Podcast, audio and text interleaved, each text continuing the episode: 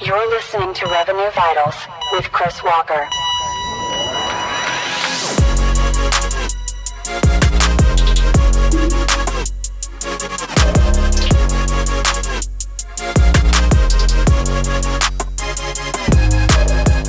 What's up, everyone? I got one like sort of big topic that I'm going to talk through that I've been studying quite a bit over the past six months.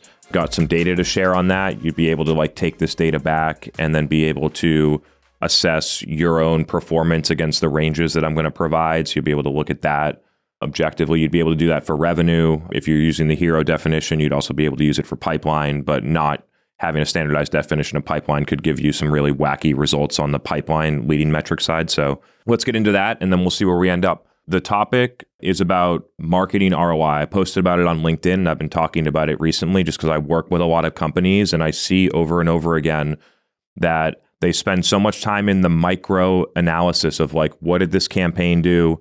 Is our email newsletter working or not? Is Google performing better than LinkedIn? and they don't ever spend enough time elevating saying is our entire marketing machine driving revenue at a high ROI is our entire marketing machine working so shifting from the micro tactics to looking at the holistic picture and saying are we making an impact and I think that needs to be the first place that we start as go to market leaders and as business professionals before we ever get down into the details of campaign tracking and attribution and things like that and level setting and saying what is our performance overall and how does that performance benchmark against what other companies are doing that are similar to us. And so let's go through this is proprietary data that we've developed and collected over the past six months, I suppose. And we're tracking B2B companies over the past minimum four historical quarters, but oftentimes somewhere between six and eight, and looking at the trends over a long period of time at the quarter level, not very micro like a lot of companies like track monthly and weekly. We're looking at big chunks, and when you see when you look at big chunks, you really start to see patterns and trends. And so we collect that data. This sample size is purely from companies that do 50 to 250 million dollars in revenue, and that's a space where I'm going to, as a professional, continue to focus because I just frankly see that I can make a huge impact, and my company can make a huge impact for that specific space. And so, marketing ROI, there's two ways that we measure it. We measure it in a leading metric, and we measure it in a lagging metric. The lagging metric that most every company probably like at some level tracks or has an equation that backs into it in some way is just the entire marketing spend during a period of time compared to the closed won revenue in the go to market machine, not just marketing sourced all of the revenue. And so that one becomes very easy to look at the ratio. Now I'm going to talk through it. When we talk about marketing expenditures, we're talking about the investments that go on programs, all of the headcount, both internal and external. So agencies, freelancers, W 2 employees, things like that, technology and tools, all of that stuff put together into the entire marketing budget. And then we compare that against closed won revenue.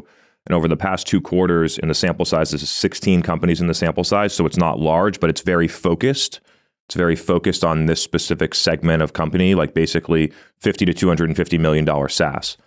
And we're seeing a range in this performance where the bottom performers that we see in our data are getting somewhere between 28 cents and 40 cents in revenue, in new net new business revenue for every dollar they spend on marketing. So it's a two and a half, basically a two and a half year CAC payback or more just on the marketing expenditure, not including sales, SDRs, ops, all that stuff. So you can do the math and figure out what it like extrapolate to what their entire CAC and the CAC payback would be.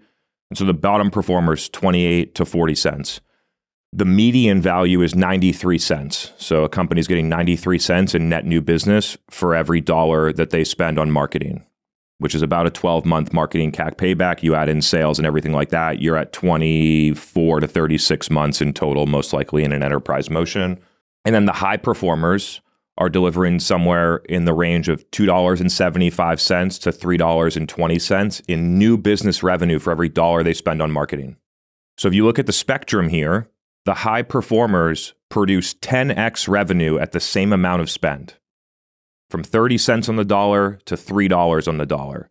And that is a very wide range. And you're going to most likely see a cluster in the middle that hovers around the median, which is basically getting a dollar to a dollar and 50 cents in revenue for every dollar you spend on marketing, which is good.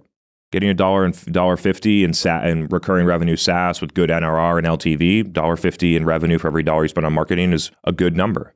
But to know that the high performers are at $3 and to think that instead of getting 14 million in revenue at 1.5 payback, if you got 28 million in revenue at a 3x payback, it, you ba- create massive compounding gains as you improve your overall marketing ROI. And so that's the that's the lagging metric. And then on the leading metric side, which is basically going to help you predict what's going to happen in the future is by using the hero definition of pipeline and then comparing the in-period marketing spend not against close won revenue, but against hero pipeline production that happened in the same period of time. And that will give you an early indicator, which you could then say, okay, our hero opportunities convert at 27%. And we got $8 in pipeline for every dollar we spent on marketing. And so then doing the math, you're basically at a two to one projected uh, ROI. And so you, you can use that as a leading metric to see are we, are we making progress to improve this metric in the future, or if that leading metric is going down, then you can expect further degradation in the lagging metric.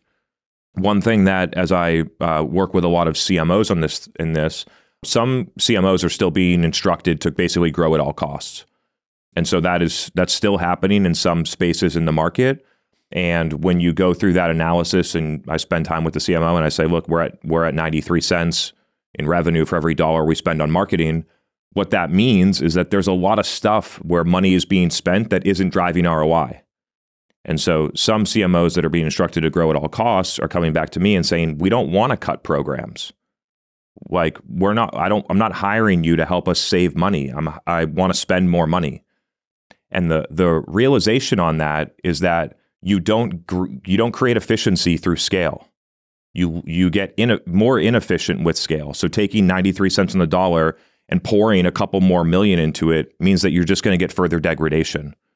The real solution is to get to the appropriate ROI on your existing spend and then scale up slowly. And it's a whole different, uh, it's an entirely different motion. But when it when you do that, it forces you to really find the things that deliver high ROI first. If you can imagine a scenario where you basically have like five core things where you invest a lot of money: events, partner, uh, digital, two other things. So you got like basically f- like five things. And to think that each of those is contributing something, and then at the bottom you have like the sum of the parts. And imagine that like 15% of your budget goes to content syndication and 15% of your budget goes to other forms of digital lead gen, 30% of the entire budget, both of them delivering very low ROI, sometimes pennies on the dollar. That the the real solution is to take that stuff out and then put in, and then move that money to things that are going to get more than pennies on the dollar, hopefully multiple dollars on the dollar. Um, and so there's a strategy in how you analyze the data, you I, you identify what is our current baseline ROI, and then how do we look underneath that and use different forms of both like what we have in our CRM, maybe looking at what some things get from multi-touch attribution, customer research, other things like that, and then trying to isolate what are the things that are actually driving impact how do we then go out and fi- use the things that are already working and figure out how do we put together a plan so we do more of it and we do it better, more and better? Um, and then how do we figure out the things that aren't working and then be able to then extract those, take that $500,000 or more. We're looking at big chunks of budget here. The last budget we analyzed was $32 million in marketing spent on the year. There's big chunks of money here that if you take a million dollars over here, it's really only 3% of the budget. And then you go and move it to something that's way more effective and you get pretty dramatic increases in ROI over a period of time. And so when you're playing at like this, and I think you could look at this in a micro version if you're more of SMB or startup, but when you're playing at this budget level, really it's just about making like two to three really important correct decisions and then executing well against them. The the the budgets in B2B companies as I continue to see are basically digital demand, mostly lead generation, and then events, and then headcount. Those are the three buckets that pe- that most of the money is getting put into. And so, how do we look at those three buckets? Say, what are the things that we're doing in these buckets that are really working? How do we do more and better of them? How do we strip out the things that aren't working, which only create noise?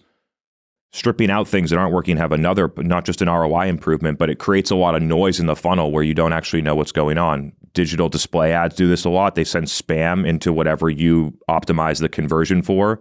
You run digital display ads, you have a max conversion bidding type for a demo form or an ebook download. And what do you know? After we turn those on, we get a bunch of spam coming into those exact forms. I wonder why that's happening. And then you shut it off and it stops happening. Google Ads do the same thing. High volume of spend in certain types of bidding types on Google Ads will drive a lot of garbage into your demo form, which creates so much noise both for your sales team and your analytics. You're wasting money. There's just not, there's really no logical reason to do it. And so that's like some of the things that we've been seeing in ROI today. It's some of the things that I continue to work with CMOs on. And as I've said in, in the experience that I've had so far, and I've like I've been advising on this type of stuff for about five years, but really getting into the data and the details and this level of strategic decision making over the past six to 12 months.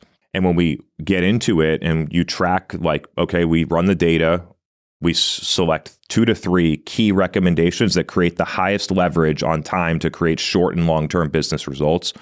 How do, and then how do we put together a plan to execute against that? And then track the outcome three to six months later and see improvements in marketing ROI, improvements in website pipeline production, improvements in overall pipeline production. Just by focus finding the things that are the most important in the data, you have to have good enough data to do this. And many companies uh, have very big data gaps. Big, you know, we're talking big companies that deploy tons of investments and have huge data gaps, which simply just leads you to not being able to make proper decisions. And so I think as uh, executives and business leaders, we need to ensure that over time we're building an engine that we can properly measure and then be able to make strong, informed, decision, confident decisions off of it. And the reality is that many companies don't prioritize their data enough to have it at that quality. Again, just to sort of close out, 28 cents on the dollar is the lowest thing that we've seen. That means it's uh, taking you more than three years to just pay back your marketing expense for every customer you get. It's totally unacceptable and you're not going to have a real business when you do that. Companies talk about NRR as one part of the equation, and NRR matters a ton. Most of the companies that I work with, I assume their NRR is greater than 100%, and their main leverage point to growth or the the constraint in their business is actually acquiring customers, not retaining and expanding them. Those are the type of companies that I want.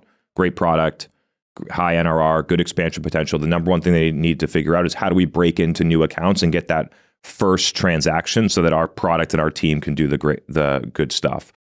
And so if you assume that a company has high NRR and then you realize that the constraint in the business is actually acquiring more customers for the same amount of money or fixing the basic like ROI and CAC equation, and that's a place where I'm I'm going to spend a lot more time on. So uh, I'll continue to share updates. Uh, great to see so many faces here today.